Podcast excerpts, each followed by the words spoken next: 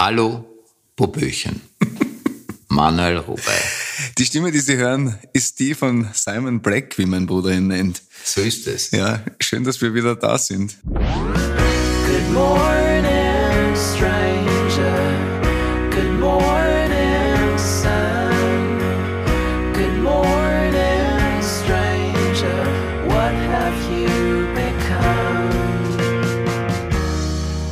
dass wir wieder da sind. Wir sitzen in Wien nach wie vor, wie immer, fast jetzt in der letzten Zeit.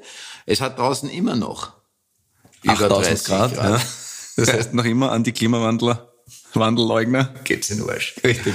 Ja, genau. äh, naja, gut. Ähm, Woher kommst du gerade? ich komme gerade aus, äh, von einer, naja, von einer Hochzeit aus dem Burgenland. Was schön.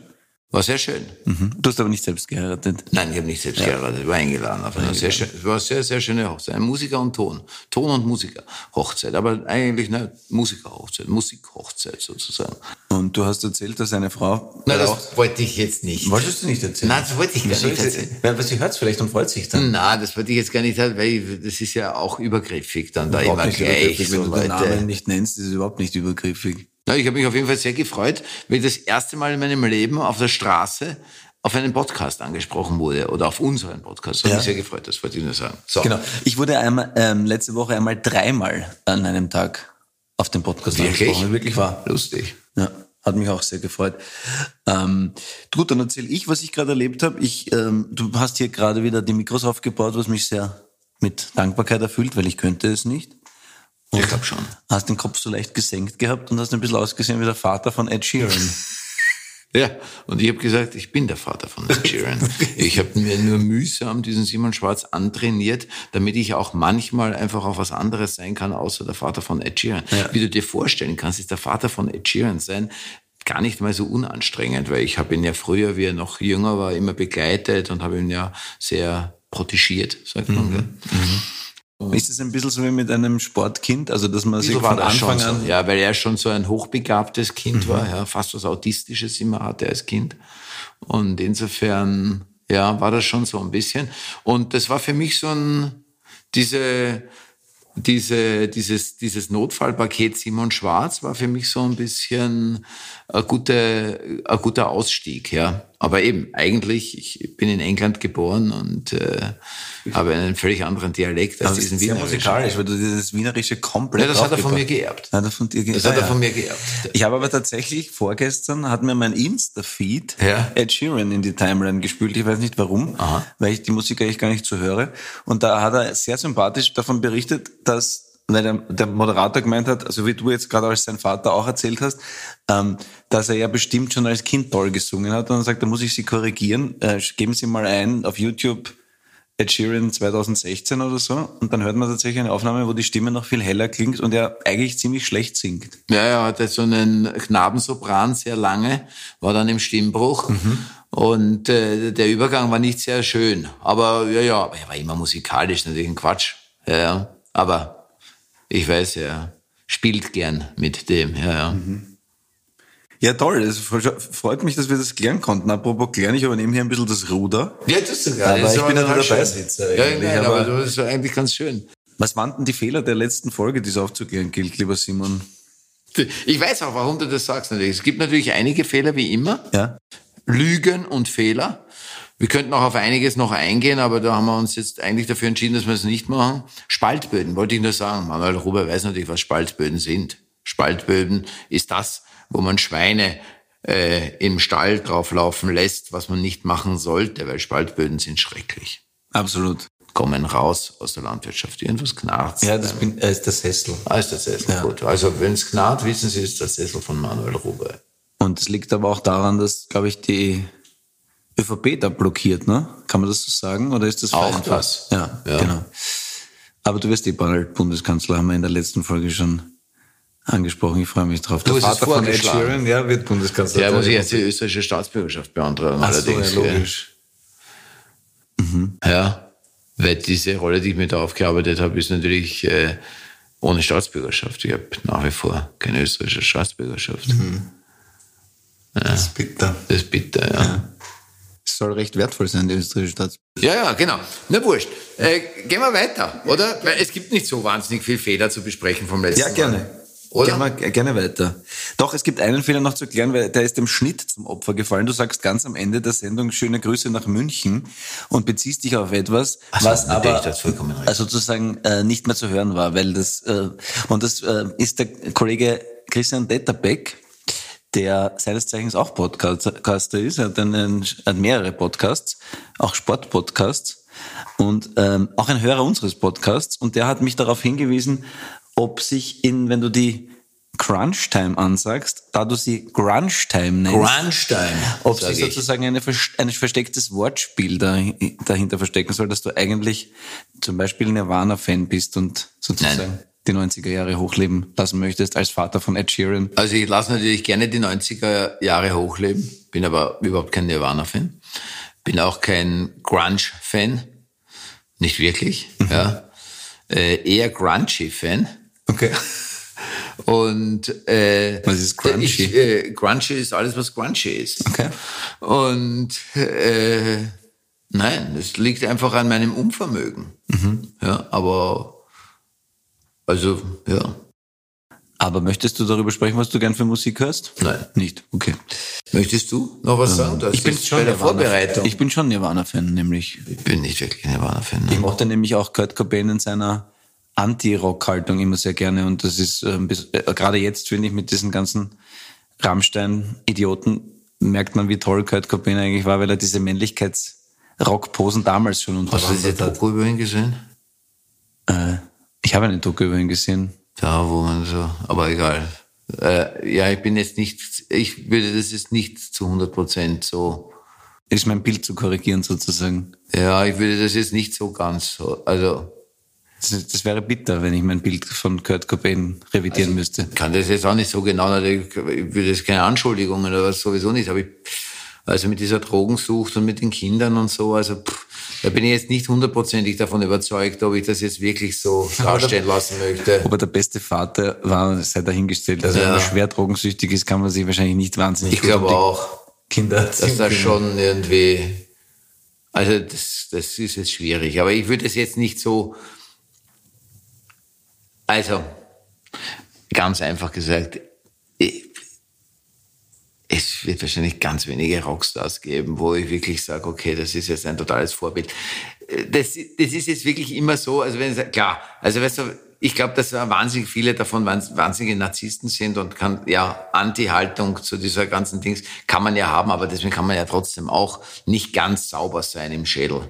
Ja, aber ich glaube zum Beispiel Paul McCartney ist total sauber im Schädel. Den lasse ich mir von dir nicht schlecht reden. Den möchte ich auch wirklich nicht schlecht reden, möchte ich wirklich sagen.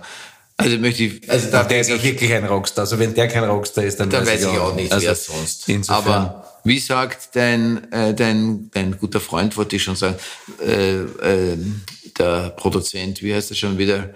Nicht Manuel Ruby, sondern Rubai, oder wie heißt der schnell? Ich vergesse seinen Namen immer von White Hot Chili Peppers. Bitte hilf mir. Du liest gerade äh, die Biografie oder ein Buch über, von ihm gerade Red Hot aktuell. Chili Peppers? Na, wie heißt er denn, der Produzent? Du liest Rick Rubin. Danke, Rick Ja. Rubin. Ja. So, endlich. Äh, Rick Rubin. Ähm, der sagt ja auch, auch ein Zitat von ihm ist im Übrigen, äh, wenn man einen, Be naja, das ist jetzt nicht ganz, ich krieg's nicht ganz hin, sinngemäß, sagt er, der Beweis dafür, dass es vielleicht doch Gott gibt, sind die Beatles. Ja, das stimmt. Ja. Also das Wollte ich jetzt nur noch dazu kurz sagen. Es ist aber nicht wörtlich so gesagt. aus dem sondern Gedächtnis zitiert. Aus dem Gedächtnis zitiert. Ja, ich könnte den Computer aufmachen und mir die Rick Rubin Zitate, die ich aufgeschrieben habe, äh, Ja. holen, wenn du das möchtest. und dir welche vorlesen, weil es sind tolle nein. Zitate dabei. Ja, nein, nein. Interessiert musst du dich nicht. Nein, musst du nicht. Ich Ja. möchte vorwärts kommen. Ich will einfach endlich mal loslegen, weil wir heute so ein Wahnsinn, heute haben wir uns vorgenommen, ein Thema zu haben Ja. für die gesamte Sendung. Deswegen warte ich, ob wir noch Sachen haben. Also ich entschuldige mich nach München auf jeden Fall. Das haben wir rausgeschnitten das letzte Mal. Es war hier die Entschuldigung. Es wird so bleiben, wie es ist, weil ich bin einfach unfähig, äh, Sachen richtig auszusprechen. Äh, So eine persönliche Note einfach, ein persönliches. kann man sagen, aber kann man auch als Fehler. Kann man auch. Ja, bitte übernimm die Sendung. Es Ist ist, ein deine Handicap. Sendung, ich bin der Beisitzer. Ich Nein. merke, ich wollte dir helfen. Ich merke, du bist heute ein bisschen lethargisch, schlecht vorbereitet und wollte das sozusagen, dass die Menschen das nicht merken. Und deswegen habe ich so Ach so, Gas verstehe. gegeben. Nein, ist eh gut. Ist, ist gut. Ich danke dir recht herzlich dafür. Gerne. Gibt's noch Sachen zu korrigieren? Das war's? Ja. Okay. Wir haben uns heute für die Sendung Folgendes überlegt. Also, und äh, eigentlich erzählen wir ja auch immer so ein bisschen Aktuelles zum Programm. Und das passt alles. Also unser heutiges Thema, heute haben wir ein Thema, weil wir manchmal das Gefühl haben, oder Manuel oft das Gefühl hat, ich schwimme zu sehr. Todesangst. Unser heutiges Thema, Todesangst. Ja. Ja. Stimmt, das ist unser heutiges Thema. Ich habe einen Bleistift in den Mund genommen. Ja. ja. Die kurze Ruhe war auch gut dramaturgisch, Finde finde ich ich. Ja. Todesangst, weil wir beide tatsächlich viel Todesangst haben. Warum? Und jetzt auch wieder wegen Programm. Aktuell, wir sind in einer, wir sind in einem Hammertief, wir beide. Wir sind am Boden, wir sind ganz unten im Tal, das können wir so sagen. Ähm, wir haben Panik, wir haben Todesangst. Aber Todesangst, da fällt mir natürlich, dann habe ich vorgeschlagen, Todesangst hast du nicht gesagt, dass du hast, aber du hast gesagt, du hast wirklich gerade ein Loch, ein Tief. Äh, ich kann das nachvollziehen, weil ich habe das auch. Und wir haben beide immer viel Ängste. Wir sprechen auch viel über Ängste. Äh, Sie wissen ja, dass Manuel Rubey einer der größten Superhypochonder dieser Erde ist. Und ich tue immer so, als wäre ich kein Hypochonder, was natürlich eine Lüge ist. Lüge? Natürlich, weil ich bin natürlich auch ein Hypochonder in Wirklichkeit. nicht, ich habe dir wirklich geglaubt, dass du keiner bist. Nein, ich bin schon auch ein Hypochonder. Okay. Ich habe schon wahnsinnige Angst. Ich habe ja ständig auch Angst. Ich hatte früher keine Angst. Also wirklich, früher hatte ich wirklich überhaupt keine Angst, glaube ich. Und von, von diesen Erinnerungen zehre ich, glaube ich, ab und zu. Und komme deswegen aus manchen Angstsituationen leichter heraus, weil ich wirklich glaube, also ich bilde mir ein, dass ich bis Mitte 20 das Gefühl hatte, ich bin unsterblich. Ich glaube, das ist ganz normal, das ist ein Zeichen von Jugend. Also ich würde das auch so sagen. Dass, dass, Dass man lange sich so ja, dass man sich lange unsterblich fühlt und dann merkt man irgendwann, scheiße, das stimmt gar nicht. Weil der Tod so abstrakt ist, ist er bis heute, aber ähm, Ja, aber ich beziehe es nicht nur auf die Angst vor dem Tod. Also dass ich habe Angst vor dem Tod. Hast du Angst vor dem Tod? sicher. Natürlich. Logisch. Ja, ich ich habe vor viel geringeren Dingen Angst, also habe ich logischerweise auch vom Tod Angst. Ja, vollkommen richtig. Ja. Stimmt. Also Stimmt, du hast vor Blutabnehmen Angst. richtig. Du hast gesagt, du begleitest mich zur nächsten Blutabnahme. Kann man eine eigene Folge drüber machen. Ja, aber du Ich hast ja noch nicht Wort. angerufen, dass du zur Blutabnahme musst. Oder Ich war habe- das gar kein Vorwurf? Das war auch kein Vorwurf. Ach so, okay. Nein, du hast, ich wollte es einfach nur sozusagen belegen und dann Ach so, verstehe. In Ja, ja, Erinnerung- klar. in Hier Erinnerung offiziell. rufen. Ja, hier Ja. offiziell natürlich. da gehst du mit und setzt dich daneben. Vielleicht können wir auch Blutabnahme hier beim Podcast mal Blublablame. Blub, Blub, Blub, Blub, Blub. Ich habe gedreht letzte Woche und da war ein Komparse oder ein Schauspieler, der hat einen Polizisten gespielt. Und also wir mussten improvisieren und er hat äh, mich bei der Tür ähm, in Empfang genommen und wollte, hätte mich eigentlich aufs Revier mitnehmen sollen, hat aber keinen Text und hat auch nicht gewusst, wie die Figur heißt, die ich spiele. Und hat wirklich gesagt, Grüß Gott, sind Sie der Herr? Blub. Toll. Ja, das war schon großartig. Sind Sie? Blub. ja, aber wir schweifen ab. Ja, wir schweifen ab. ähm, ja, aber, also genau, ich komme wieder zurück zum Punkt, kurz setzen wir da wieder an. Und ich dachte immer, ich zehre von diesem und komme deswegen über manche Ängste vielleicht besser drüber. Was stimmt, ist, dass mir viele Sachen wirklich wurscht sind. Hm, das stimmt wirklich, gell? Das ist Also, wirklich so. Das ist tatsächlich so. Also Also ich, nichts wurscht, das ist der Unterschied. nein, das ist wirklich so. Also ich glaube, ich habe wirklich ein sehr dickes Fell. Passt auch ein bisschen zur letzten Sendung, weil es ja immer ein bisschen ab und zu auch hatten wir ganz kurz diese Diskussion äh, wegen Kritik und Lob und so. Da möchte ich eh auch sagen, ich habe, das war mir wichtig, noch auch zu sagen, das hat jetzt nicht wirklich was mit Angst zu tun, aber ich habe auch das ist eine Lösung, die ich gefunden habe für manche Ängste. Dass ich zum Beispiel der Meinung bin, dass ich, äh, in Wirklichkeit ist es so, dass eine Kritik für mich besser ist, weil ich dann, weil ich mir das so eingeredet habe, dass mich die Kritik weiterbringt als das Lob. ist natürlich auch, das habe ich mir so eingeredet, das ist in Wirklichkeit auch wieder so eine Angst davor.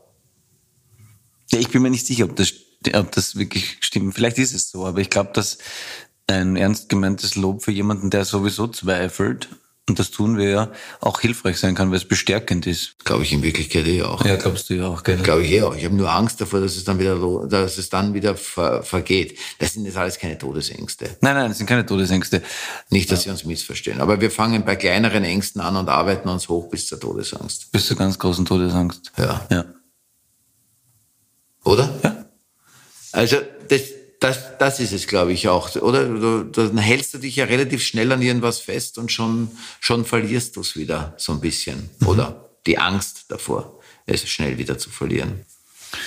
Ich habe ähm, mir gedacht, ich äh, bringe etwas mit, um es richtig klug zu scheißen hier. Ich habe ja jetzt ähm, gerade Michel de Montaigne gelesen, das ist ein Philosoph und eigentlich der Begründer des Essays, kann man sagen, weil er der Erste ist, der sozusagen, da kommt, apropos Todesangst, gerade ein Signal von draußen, ein Polizei oder Rettung, weiß ich nicht.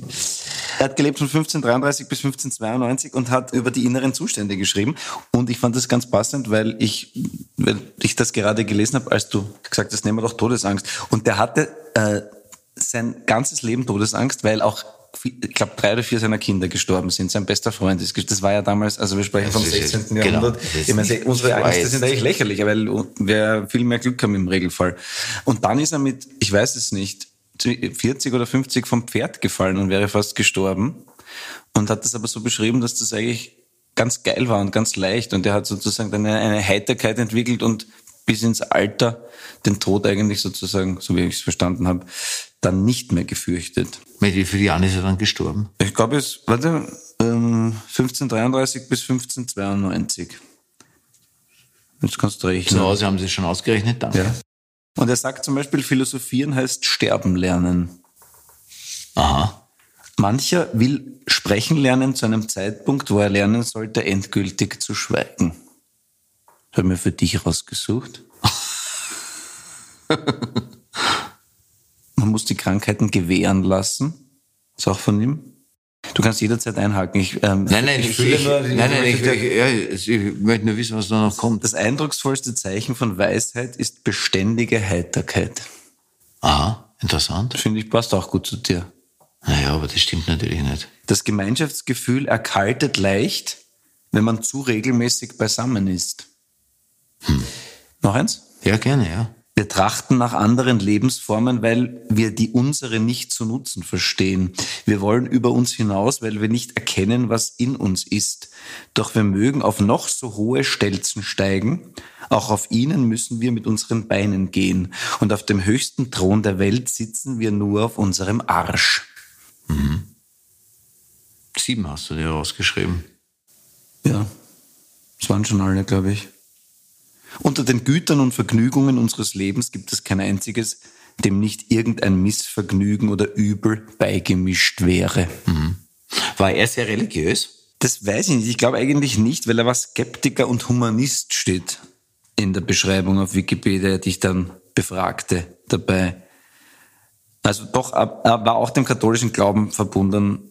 Also ich meine, Also wahrscheinlich war er schon religiös. Aber damals war, glaube ich, jeder religiös. so ist es. Ja. Zumindest hat er noch, haben, haben die alle irgendwie noch ein anderes Bild vom Leben nach dem Tod gehabt. Ach so, ja. Und das finde ich, muss man bei diesen ganzen Sachen schon immer auch mit hinein interpretieren. Glaubst du an irgendeinen größeren Zusammenhang? Glaubst du, dass irgendwas weitergeht? Es gibt die Beatles. Ja, ja, es gibt die Beatles, das stimmt. Und die wird es weitergeben zum Glück. Aber Aber äh, naja, also ich finde, das finde ich auch schwierig. Ja, ich, ich würde eher sagen, ich bin ja auch katholisch aufgewachsen, du auch. ich auch. Bin sogar noch gefirmt. Ich war auch beichten. Also mehrmals, du wahrscheinlich auch. Ja, ich war auch schon beichten in meinem Leben mehrmals. Naja, heute geht, meine Kinder gehen nicht mehr beichten. Und Ich bin sehr gehe froh auch nicht mehr beichten. Ja, eh. Das meine ich, aber wir haben diese Erfahrung noch gemacht. Ja, natürlich, ja. Nein, ich habe auch die Erfahrung der, ich habe auch eine Erfahrung der katholischen Kirche sozusagen, ich habe das auch durchgemacht, wobei ich ein sehr schlechter Ministrant war. Natürlich war ein schlechter Schüler, warst doch ein schlechter Nein, ich war wirklich ein Miserabler, ich Aber bin sogar was- rausgeflogen. Weil du so laut warst und dazwischen gequatscht Nein, hast. überhaupt nicht, weil ich mir tatsächlich nicht diese Messfolge nicht richtig gemerkt habe, muss ich einfach echt zugeben. Ich habe dann falsch geklingelt teilweise und so. Also ich habe einfach, aber nicht, weil ich bösartig war, sondern weil ich, es hat mich wahrscheinlich, also, aber das ist wieder ein anderes Thema, gell? Ja, aber da kriegt man auch Todesangst, wenn man beim an der Kirche nicht. an der falschen Stelle Es hat mich gestresst, aber ich habe wirklich keine Todesangst gehabt. Ich habe wirklich keine Todesangst gehabt. Ich habe auch in meinem ganzen Leben oft Gespräche mit Gott geführt. Ja, immer wieder. Also mit irgendwas halt. Gott würde ich jetzt auch nicht sagen, dass es ist. Aber ich habe ja gelernt zu beten und äh, habe in meinem, in meinem Leben das schon oft äh, praktiziert. Aber bei mir, ich würde heute sagen, es ist eher eine Hoffnung als, äh, als ein, ein Glauben. Also ich hätte eine Hoffnung, dass es was gibt. Ich kann mir schon vorstellen, dass es in irgendeiner Weise was naturwissenschaftlich, physikalisches, keine Ahnung, dass es dann noch mehr gibt, als wir uns vorstellen können. Da bin ich relativ davon überzeugt, dass es mehr gibt. dass es da irgendwas noch gibt in irgendeiner Form, was immer das ist, ob das was Physikalisches ist, also irgendwas Naturwissenschaftliches oder, ich meine, alleine der, der Gedanke, dass das Universum wächst, ist für uns ja schon nicht begreifbar. Also was ist denn da hinter dem, wo das hinwächst? Ja, das kann man sich nicht Also das können wir uns schon nicht mehr vorstellen. Somit können wir uns in unserem Kopf definitiv viele Sachen nicht vorstellen. Und Physiker, mein Bruder ist ja theoretischer Physiker, Physiker errechnen Dinge, die wir uns in unserem Kopf nicht vorstellen können. Aber sie können es errechnen und beweisen. Glaubst du, wird dein Bruder mal in den Podcast kommen, dann könnte man ihn befragen, das wäre schön. Können wir gerne machen. Ich habe mich so gerne eingeladen. Dominik, du kannst jederzeit kommen, sag Bescheid. Also, insofern, das ist, also, insofern glaube ich, dass da natürlich viel mehr ist, als wir uns vorstellen können. Ja, das heißt aber noch lange nicht, dass es irgendwie, äh, dass es irgendwie einen Gott gibt.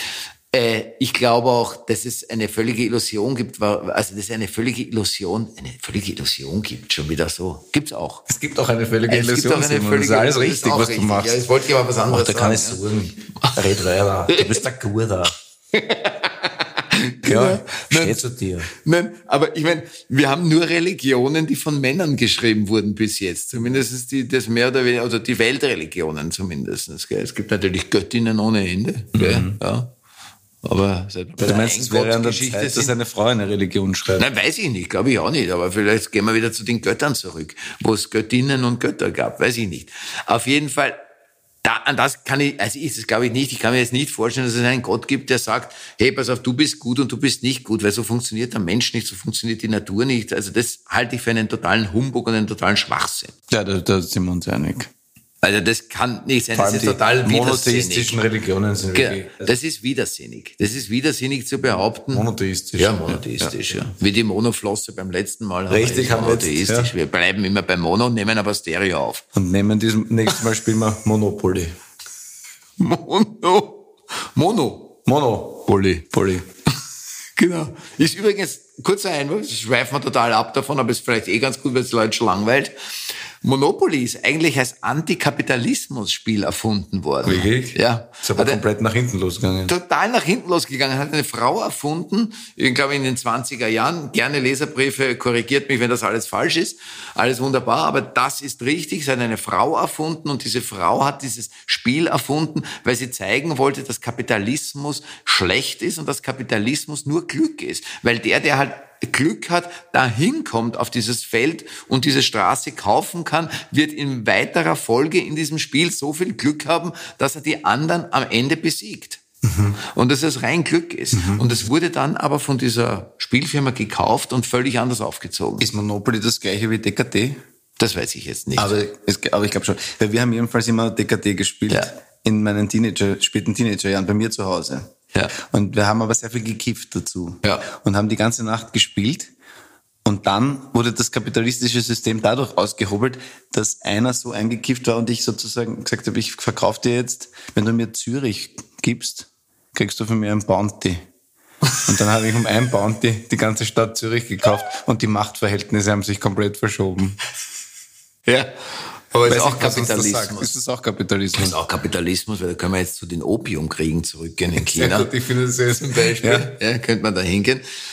Übrigens auch, sollten Sie zu Hause mal alles nachlesen, weil wenn Sie wissen wollen, warum China unbedingt die äh, stärkste Wirtschaftsnation werden will, dann liegt es auch ein bisschen daran, dass die Briten damals beschlossen haben, weil China hatte bis dato einen einen völlig abgeschlossenen, funktionierenden Markt, hat aber nach außen exportiert, hat aber nichts importiert, weil sie alles erzeugt haben, was sie gebraucht haben, haben aber Tee nach außen gegeben, weil die Engländer wollten Tee. Das hat die englische Krone nicht so wahnsinnig toll gefunden und deswegen haben sie beschlossen, okay, was können wir machen? Wir können aus Indien das ganze Opium, das wir da alles haben, das bringen wir nach China und schauen, dass die da so ein bisschen eine Abhängigkeit da bekommen. Deswegen heißt das auch Opiumkriege. Die Engländer haben das als erstes äh, haben das als erstes sozusagen durchbrochen und dann kamen die Opiumkriege, dann hat äh, China Hongkong verloren und so weiter. Von wann sprechen wir circa? Äh, 18 irgendwas, Ende 18, 1800 irgendwas, ja, sind diese Opiumkriege. Weiß ich nicht, kann, können Sie jetzt korrigieren? Ich bin mit Zahlen nicht so gut, nur, das ist jetzt nur inhaltlich. Warum habe ich das jetzt gesagt? Wo kamen wir wieder hin? Ach so, wegen dem Kapitalismus. Wegen genau. Kapitalismus. Genau, wegen Kapitalismus. Also insofern, das hat auch was mit Kapitalismus zu tun. Du hast die Sucht von jemandem, das Suchtpotenzial von jemandem ausgenutzt, um einen anderen Handel herzustellen, um die, um die, um die Handelswege sozusagen umzubauen. Das ist nichts anderes, als die Briten gemacht haben äh, mit, mit den Chinesen.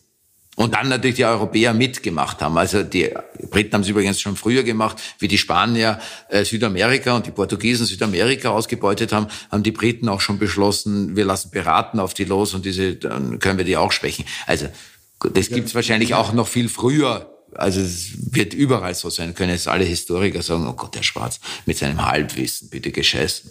Ja, könnten Sie, dürfen Sie. Dürfen Sie, aber ja wurscht, Opiumkrieg wir sind war ja übrigens Historiker. 1839 bis 1842 war der erste Also Opiumkrieg. viel Und dann früher als ich. 1856. Siehst du. Aber Ja. so habe ich meinen Freund Cornelius von Cook, liebe Grüße, Ja. ausgenutzt, indem ich seine Sucht sozusagen, indem ich ihm das Bounty verkauft Ist es auch kapitalistisch. Aber warum weiß ich das, um wieder zurückzukommen mit dem Monopoly-Spiel? Warum weiß ich das? Weiß ich nicht. Weil meine Frau fest und steif behauptet, sie ist deswegen bei, bei Monopoly immer besser, weil sie einfach geschickter spielt. Und ich sage, das ist völlig wurscht, wie du spielst. Es ist eine reine Glücksfrage. Also ich gesagt, nein, nein, nein, nein. Monopoly ist Können. Ja, und deswegen habe ich das dann gegoogelt und bin draufgekommen, okay, diese Frau hat das erfunden, genau, weil es eben ein antikapitalistisches Spiel war und ich es auch immer so empfunden habe und mich Monopoly wahnsinnig macht, weil ich mir jedes Mal denke, was für ein Scheißspiel. Du würfelst, kommst auf eine Straße, die kann die Straße kaufen und du würfelst und gehst dreimal ins Gefängnis, ist einfach Pech. Da kannst du nichts dafür. Das hat nichts mit Wissen, Können oder sonst was zu tun. Also hat deine Frau nicht recht. Meines Erachtens hat meine Frau nicht Das recht, aber so wie recht, ich aber in bin, dem Punkt nicht. Ja, genau. Aber so, natürlich, so bin ich natürlich, muss ich natürlich auch wieder zugestehen, sie gewinnt natürlich trotzdem meistens. Mhm. Aber es liegt vielleicht auch wiederum was anderem, weil ich gegen meinen Bruder sehr viel spielen musste als Kind. Mein Bruder ist älter, das haben wir heute gelernt, er ist Physiker, er ist Professor, er ist theoretischer Physiker. Und äh, als Kind war er schon immer klüger als ich. Er war in allem besser, im Übrigen, wirklich in allem. Äh, deswegen glaube ich, komme ich auch mit Kritik gut und mit Niederlagen einigermaßen gut zurecht, weil ich immer verloren habe. Und ich mir angewöhnt habe bei Spielen, dass es mir völlig wurscht ist, ob ich da gewinne oder nicht, wenn ich spiele. Bei mir ist es noch schlimmer. Ich habe einen jüngeren Bruder, der in allem besser war. Oh. Das ist schwer zu argumentieren. Vor allem in allen Sportarten. Mein Bruder war auch im Sport besser. Ja, aber dein Bruder war älter. Er war älter, ja. Dann ist leichter. Aber bei mir haben wir mal gesagt, war der Kleine ist ja urgut. Und ich habe ihn dann verdroschen.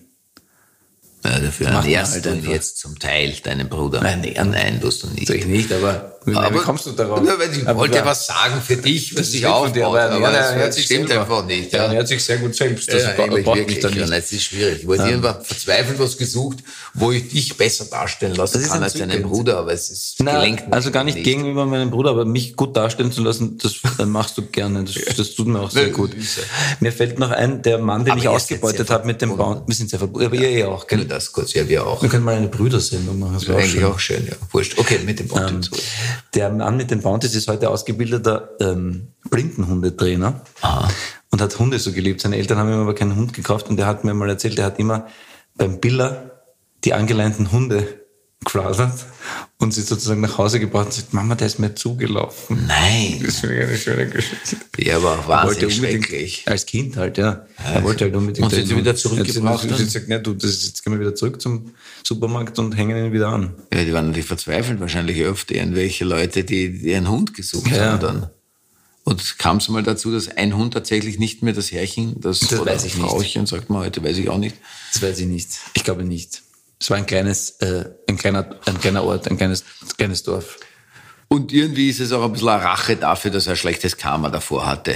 Weil es werden sich sicher viele, dass du ihm, Das Bounty. dass du ihm ganz Zürich weggenommen hast. So gesehen eigentlich schon. ne? Ja. Für ein Bounty, auch Bounty, die Meuterei auf der Bounty, auch wieder was Kapitalistisches, wurscht. ja.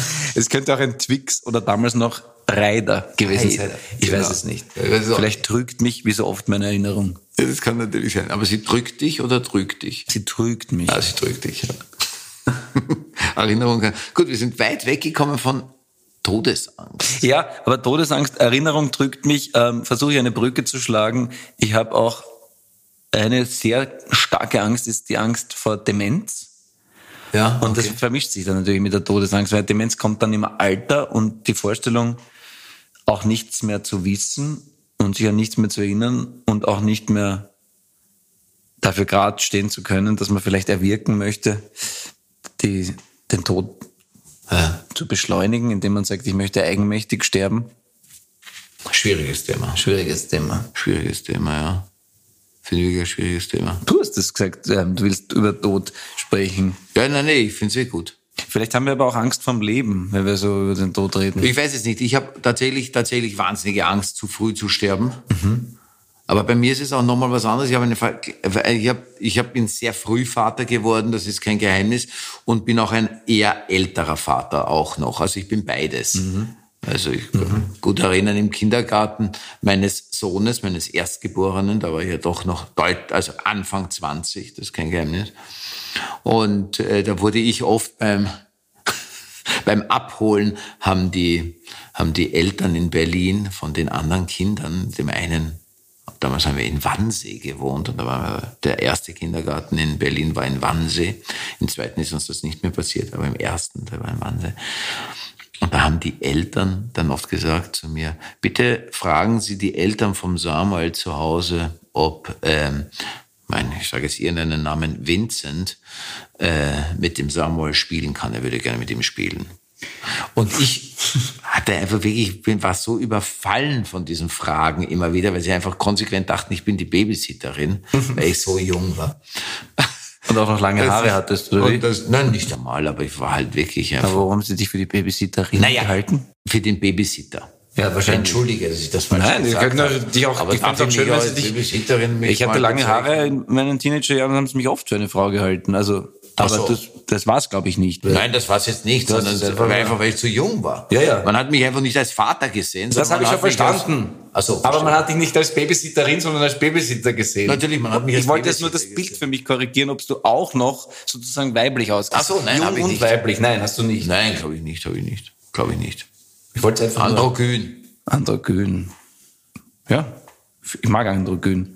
Es ist nicht, es Egon Schiele, David Bowie, ich liebe Androgyn. Es gibt Jetzt von du mir, nicht da mehr man Androgyn, bist du eigentlich ich eher so Russell. Crowe-mäßig. Also wirklich ein sehr Gesetzter, gesetzter, blatt, behäbig, barock. barocker Mann. also nur vom ersten Blick.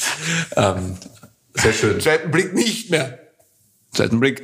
Nein, aber zweiten Blick Spartanisch. kommt, kommt viel äh, ähm, Androgynes auch zurück, sozusagen über deinen Lebensstil und über Ja. die Sicht der Dinge. Genau. Aber gut, okay. Gut, und, und, und geht's dir jetzt um das? Ähm, Genau, und eigentlich, was ich sagen wollte, ist, damit ich das doch tatsächlich noch beende, diesen Gerne. Satz, ist, dass ich äh, heute einfach auch natürlich die totale Angst habe. Erstens einmal, dass irgendwie in der Schule dann heißt, ah, der, der Opa holt dich heute ab. Gell? Das ist natürlich klar. Ja, Mick Jagger bin ich nicht. Da ist es cooler irgendwie. Ist, oder Robert De Niro oder Al Pacino sind alle nochmal mit 90, glaube ich, Väter geworden. Ja. Da finde ich echt auch ziemlich hart.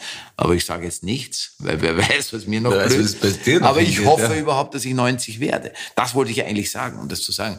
Ich habe wahnsinnige Angst, dass ich zu früh sterbe. Äh, ja. Damit ich auch nicht, weil ich möchte natürlich auch die Kinder alle groß werden sehen. Da habe ich wirklich Todesangst davor. Das kann man in dem Fall tatsächlich sagen. Habe ich wahnsinnige Angst und gehe deswegen ganz oft zu, ich gehe gerne zu harmlosen Untersuchungen.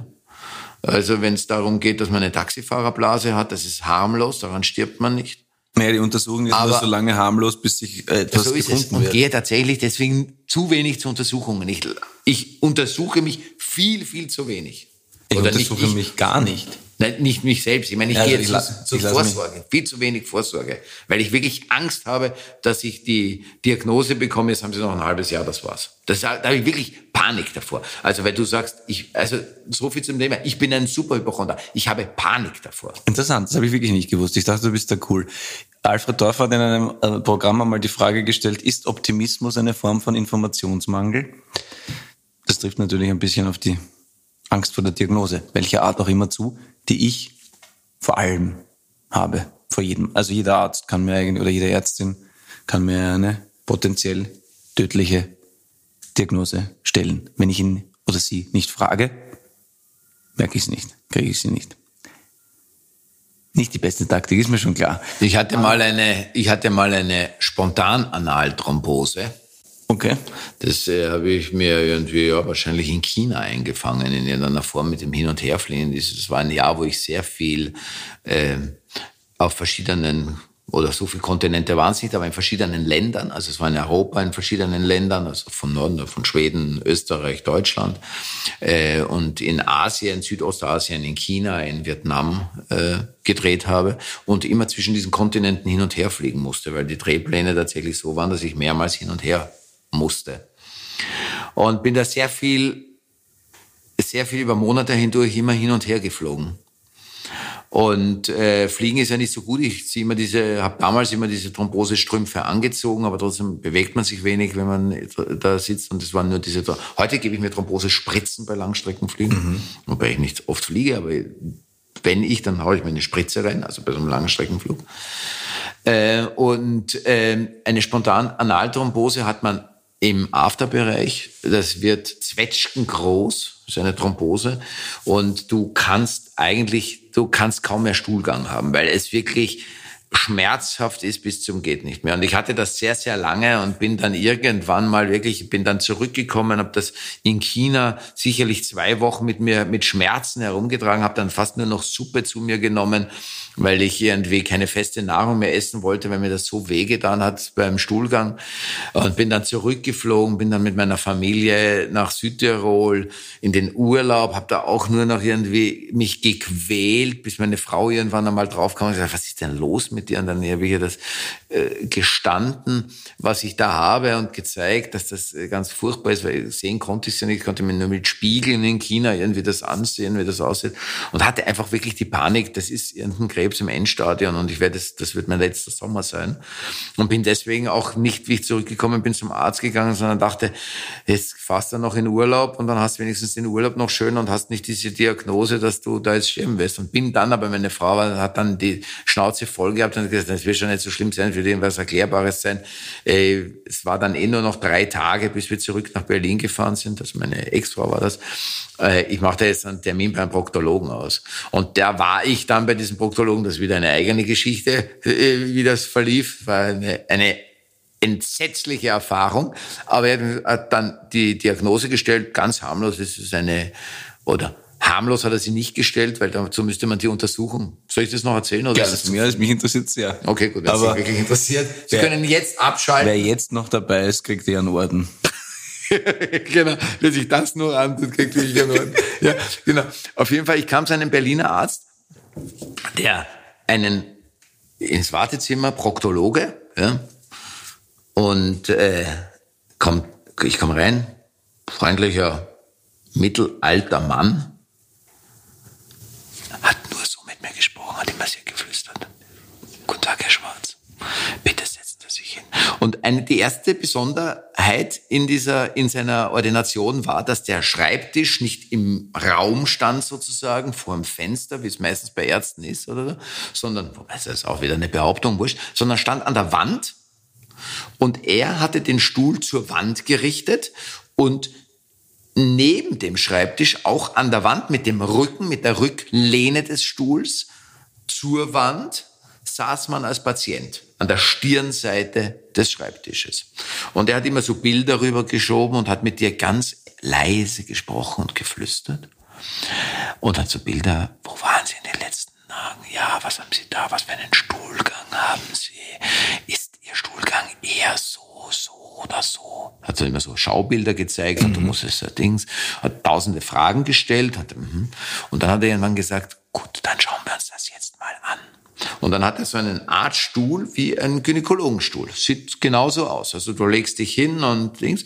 Und der Stuhl wiederum war interessanterweise direkt zum Fenster ausgerichtet. Da waren schon Vorhänge zu, es war aber trotzdem im Erdgeschoss. Es waren so diese, wie sagt man, Gardinen, glaube ich, sagt man dazu, wenn das so durchschimmert. Ne?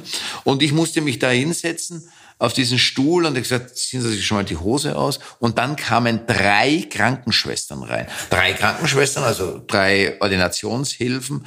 Und die hat er alle reingewunken und er hat nicht mehr leise gesprochen, sondern ab diesem Zeitpunkt, wo ich nackt auf diesen mit runtergelassenen Ho also so wie eine Frau beim Gynäkologen, insofern kann ich das total nachvollziehen, wie schrecklich das alles ist, lag, lag ich da mit dem Blick, mit meinem After direkt zum Fenster, zum offenen Fenster, er mit dem Rücken zum Fenster, in Flutlichtbeleuchtung meinen After gestaltet und die drei Damen auch hinter seinen Rücken gegangen sind, weil sie auch zugesehen haben.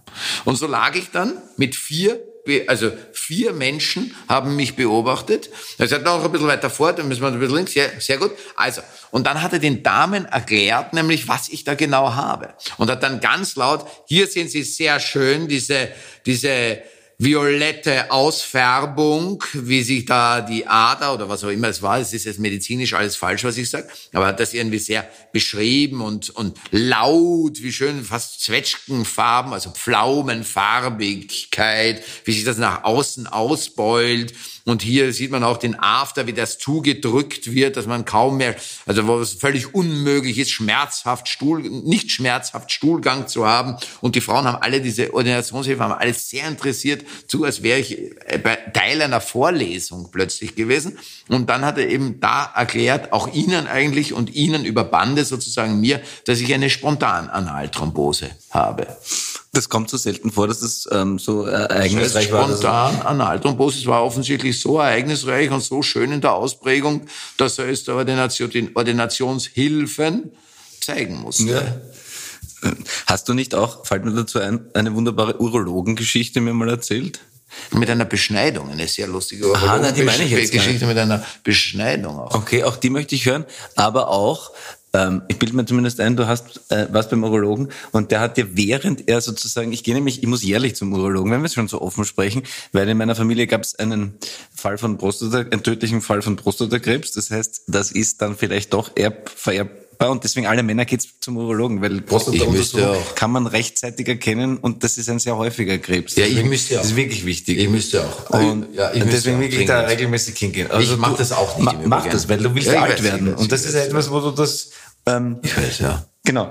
Also ich gehe da regelmäßig hin, bin das jetzt schon recht gewöhnt. Also es gibt den Moment, wenn er dir da wirklich Richtig. hineinfährt Richtig, und ja. desto, ob, damit der Prostata alles in Ordnung ist. Und hast du mir nicht einmal erzählt, der hat, der war gerade bei dir drinnen Nein, das ist und hat gesagt und hat mit dir Ich über seine Scheidung sprechen wollen hatte- in dem Moment. Genau, ich hatte in Berlin einen Urologen, sehr lange, es war auch, auch, auch ein, ich glaube, ein guter Arzt, der hat auch eine Taxifahrerblase festgestellt und alles Mögliche. Bei mir hat er natürlich dann was gefunden. Ich bin dann auch nicht mehr hin, weil ich einfach Angst hatte, ständig einen Katheter gelegt zu bekommen.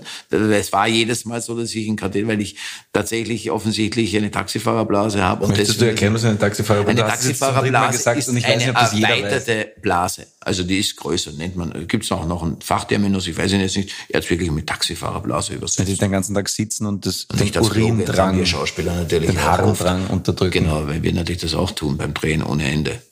Ja. Oder einfach nichts trinken und dehydrieren. Also es, gibt hier meistens zwei nichts, Möglichkeiten. ja. es gibt die zwei Möglichkeiten. Wurscht. Ähm, genau, und das war aber auch, das war glaube ich bei einer anderen, das war bei einer weiteren Untersuchung dann äh, in späterer Folge, wo er aber mit einem Ultraschallgerät hineingefahren ist, mit so einem dünnen Stab, so ein Ultraschalldings und reingeschaut, wird da drüber geschickt, und drin. Und während er da herumdings, und ich so seitlich, ja, hat er gesagt, Sie sind ja auch geschieden, Herr Schwarz. Mich würde interessieren, wie Ihr Umgang ist mit Ihrer Ex-Frau und Ihrer neuen Frau, weil ich habe folgendes Problem, dass sich diese beiden Frauen so wahnsinnig gut verstehen und das habe ich zu Weihnachten immer beide Frauen bei mir sitzen. Diese Geschichte hat er mir erzählt. Und während er mir mit seinem Ultraschallgerät äh, da herumgestochert hat. Ja? Ich meine, ich mein, an alle Frauen, es gibt sicher viel schlimmere Gynäkologengeschichten, könnte ich mir vorstellen. Es ist wahrscheinlich alles harmlos, was wir hier erleben. Wir stellen ja nicht den Anspruch, dass unsere Geschichten die schlimmsten sind. Vollkommen Aber Wir haben ja richtig. nur unsere Geschichten. Vollkommen richtig. Also- du hast recht, danke, dass du mich da gerettet Da möchte ich hast. dich generell, möchte ich dich bestärken. Niemand sagt, dass das das Schlimmste ist, was je erlebt wurde, um Gottes Willen. Ja. Aber wir wollten mal eine Urologin auch einladen. Wir wollten mal eine Urologin einladen, weil es wahnsinnig viele Fragen gibt von Ja. unserer Seite und wir wahnsinnige Ängste haben, wie jetzt jeder weiß. Also wenn es eine Urologin da draußen gibt, die wahnsinnig gerne zu uns in den Podcast kommen würde, bitte melden Sie sich. Wenn Sie sprachbegabt sind, wenn Sie äh, schlagfertig sind, wenn Sie das Gefühl haben, den beiden kann ich mal richtig die Wadeln, was sagt man als Urologin, äh, sollte man da auch Ich möchte mich jetzt da nicht in irgendeiner Metapher versteigen. Das ich auch nicht. nur nach hinten Kann losgehen. nach hinten Ja. losgehen. Melden Sie sich bei uns, Gerne.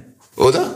Und du möchtest, dass das eine Urologin ist. Ich hätte gerne eine Urologin. Ja, wir weil- hätten ja gerne einfach aus dem mehr Grund, Gästinnen als Gäste, auch weil wir eh schon zwei Männer sind, vielleicht auch deswegen. Nein, nicht nur deswegen, sondern weil ich der Meinung bin, es, also ich glaube tatsächlich, dass es eine Zeit lang immer nur äh, Gynäkologen gab. Und jede Frau muss mit ab ihrem 14. Lebensjahr äh, zu einem Gynäkologen gehen. Und es gibt ganz wenige Gynäkologinnen. Na, ich mittlerweile weiß, hat aber, mittlerweile, geändert. glaube ich, hat sich das geändert, ja, genau. Aber das war immer, habe ich mir immer gedacht, das ist komisch, gell, eigentlich. Weil kaum ein Mann würde zu einer Urologin gehen, vermutlich. Aber jede Frau geht selbstverständlich zu einer, zu einem Gynäkologen. Oder nicht selbstverständlich, das kann ich, das ist auch Naja, ich war bei der Stellung. Das ist äh, die, gibt es in Deutschland auch? Musterung. Musterung. Und der letzte Punkt war Urologin und auch Urologe. Also müssten alle sozusagen nochmal die Hose runterlassen und es wurde dir wirklich auf den Sack gegriffen und danach war man tauglich oder untauglich. Eh, Wurscht. Das war übrigens auch da, wo ich zum ersten Mal ohnmächtig wurde beim Blutabnehmen. Ah, wirklich? Ah, interessant. Also das Aber war die machen das auch sehr schlecht, muss sehr man sagen. schlecht. War Ich kann mich auch noch erinnern. Ja, ja. Mein gesamter Arm war blau, von oben bis unten. Genau. Sie hat Äh, einfach einen nach dem anderen gestochen Ja. und oft nicht getroffen. Und wir haben das auch schon gesehen, rein. weil wir in so Ja, einer ja. Schlange da uns anstehen. Das war schrecklich. Genau. Auf jeden Fall war da, waren da drei UrologInnen, zwei Männer und eine Frau. Und die meisten haben sich bei der Frau angestellt. Das weiß ich noch. Interessant. Aber 18-jährige Burschen, ja, da hat man noch anderes Selbstbewusstsein.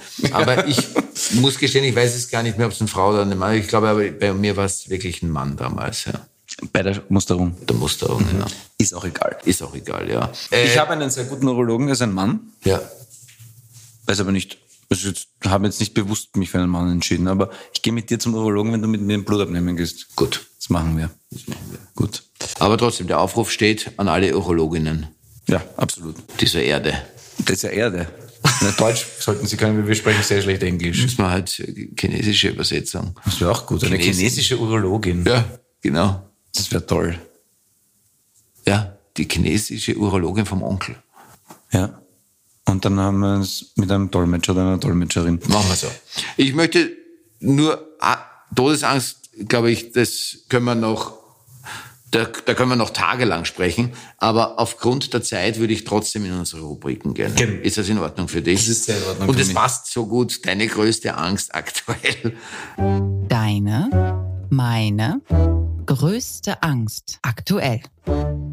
Es passt wirklich gut. Passt irgendwie gut, ist Ja. eigentlich gleich eine Übergabe. Ja, ich bleibe jetzt aber ganz bewusst nicht bei den Krankheiten, weil das haben wir jetzt eh durchexerziert. Ach so. Weil meine größte Angst aktuell ist, ist wirklich ähm, zusammenfassend, ich äh, habe meinen Lieblingsfreund Simon gefragt, ob er mit mir auf die Bühne geht, aber wie der heute schon erzählt hat, ist er 52 Jahre alt und hat ein nicht nur große Kinder, sondern auch ein kleines Kind, aber auch nicht mehr Zeit als wer anderer zur Verfügung. Und ich habe relativ große Kinder schon, die brauchen mich auch schon nicht mehr und komme selber schon vorne und hinten nicht füreinander.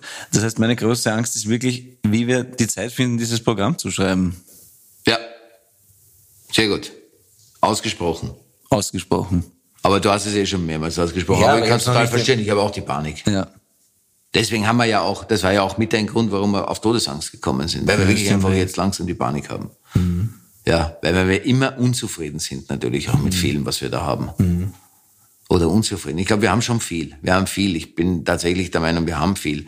Aber ich glaube auch, dass es immer noch zu wenig ist. In Wirklichkeit müssten wir, aber das ist halt so, wenn man äh, viel macht, gell, dann ist das einfach so. In Wirklichkeit müssten wir wahrscheinlich einfach mal äh, vier Wochen gemeinsam nur alleine wo sitzen können. Und das erklär mal deiner Familie. Aber so ist es. Das kann man halt einfach nicht so einfach erklären. Genau. Und das wäre wahrscheinlich das, was man bräuchte. So ist es. Das ist es halt immer so. Und deswegen sind auch so wahnsinnig viele Kabarettisten geschieden.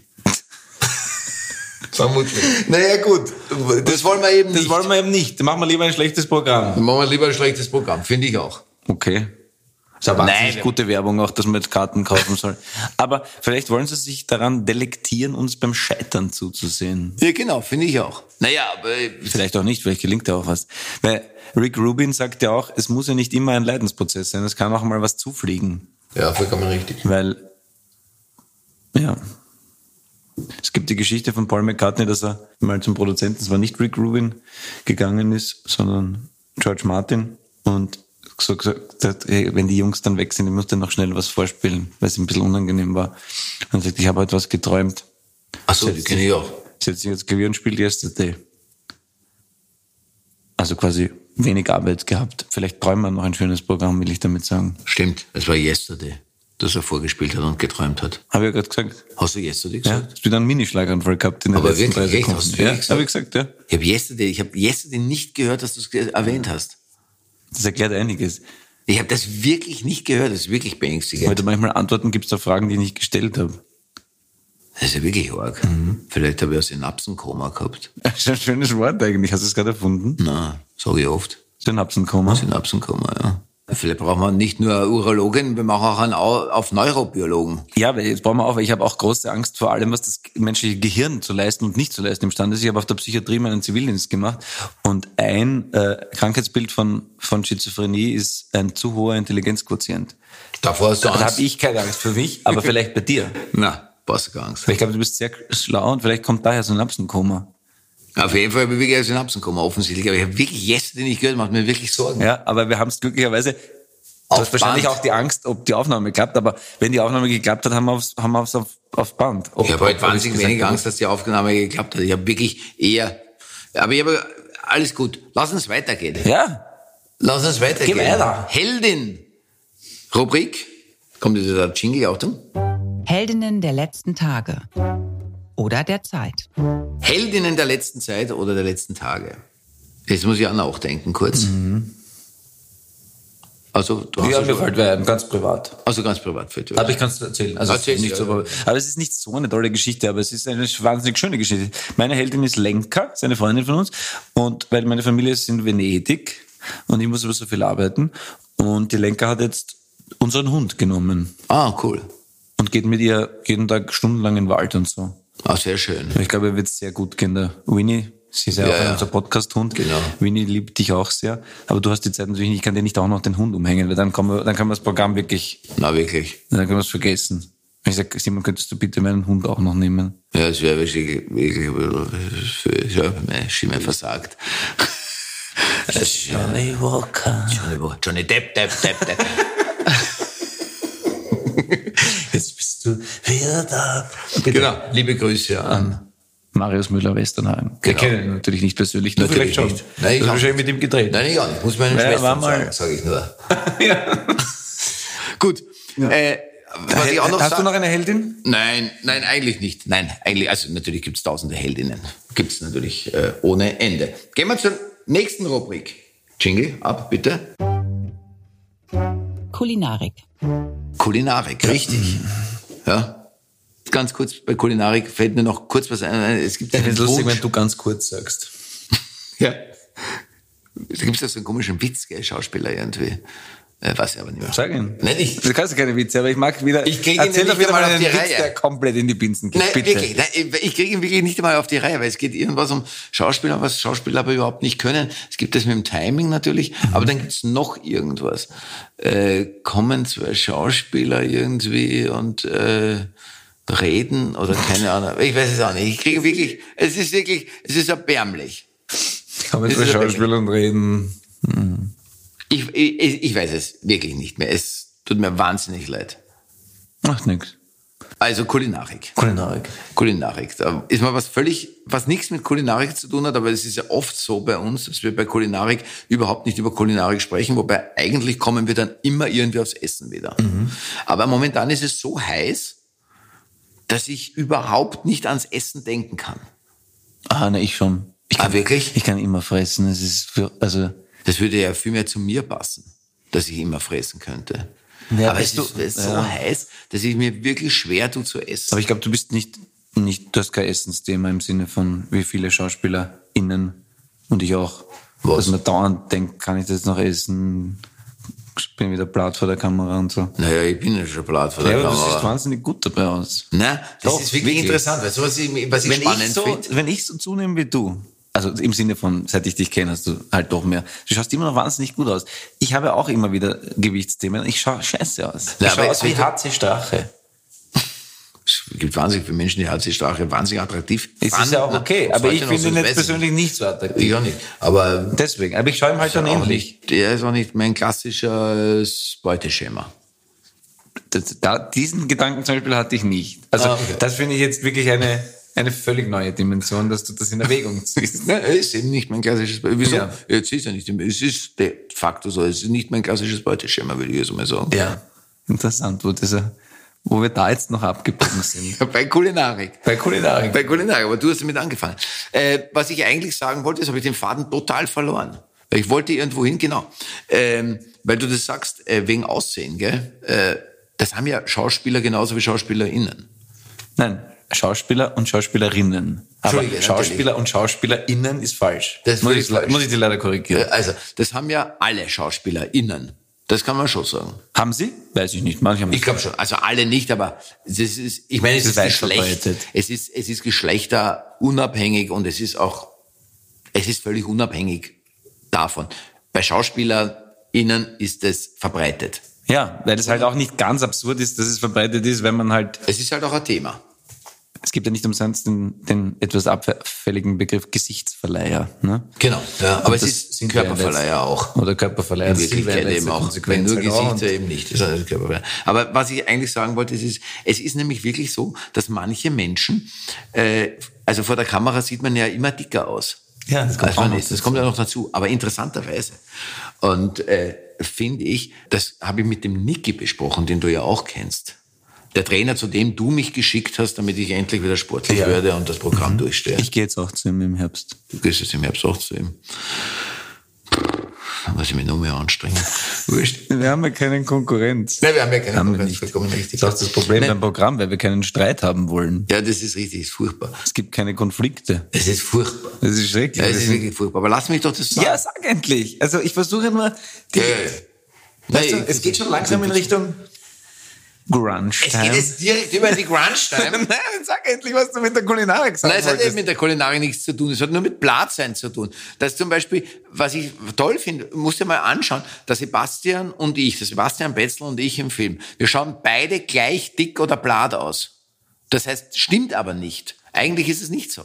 Sondern der Sebastian schaut immer deutlich schlanker und sportlicher als ich aus. Warum ist das so? Ja, das hat auch oft, oft was mit der Körperlichkeit zu tun. Und da habe ich mit dem Niki darüber gesprochen, dass er auch das Gefühl hat, dass er total überrascht war, weil wir jetzt äh, so eine, wieder bei unserer Doku, da steht er so da und hat gesagt, der Sebastian hat wirklich einen Bauch. Das ist mir noch nie aufgefallen, weil er schaut in den Filmen nie dick aus, sondern immer kräftig sportlich.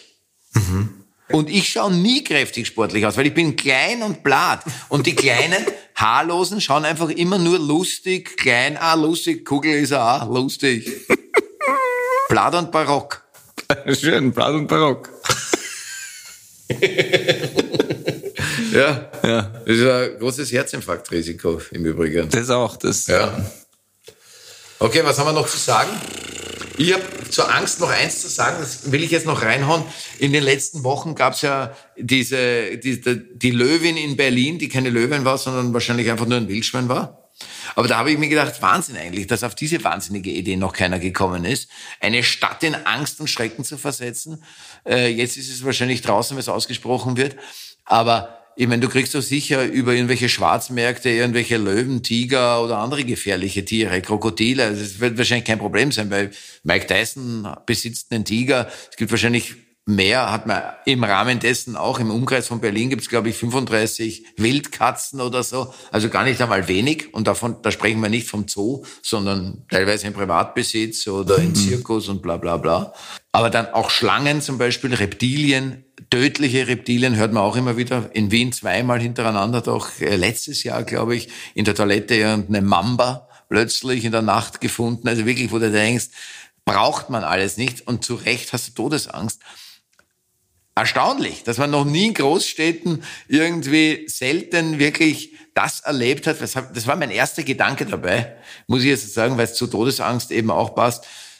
Ich meine, stell dir vor, so eine Stadt wie Berlin, der Grunewald, äh, dann geht's rüber ins Brandenburg, da gibt's Wildschweine in der Stadt wie Sand am Meer. Die haben ein riesen Wildschweinproblem. Du kannst dort, am Tag kannst du spazieren gehen und beobachtest die Wildschweine wie in, in, in, in, in Wien im Leinzer Tiergarten im Gehege. Hä? Also das heißt, so ein Raubtier findet dort ja Fressen ohne Ende. Ist überhaupt kein Problem für so ein Raubtier vermutlich. Weiß ich nicht. Müssen jetzt wieder andere schreiben.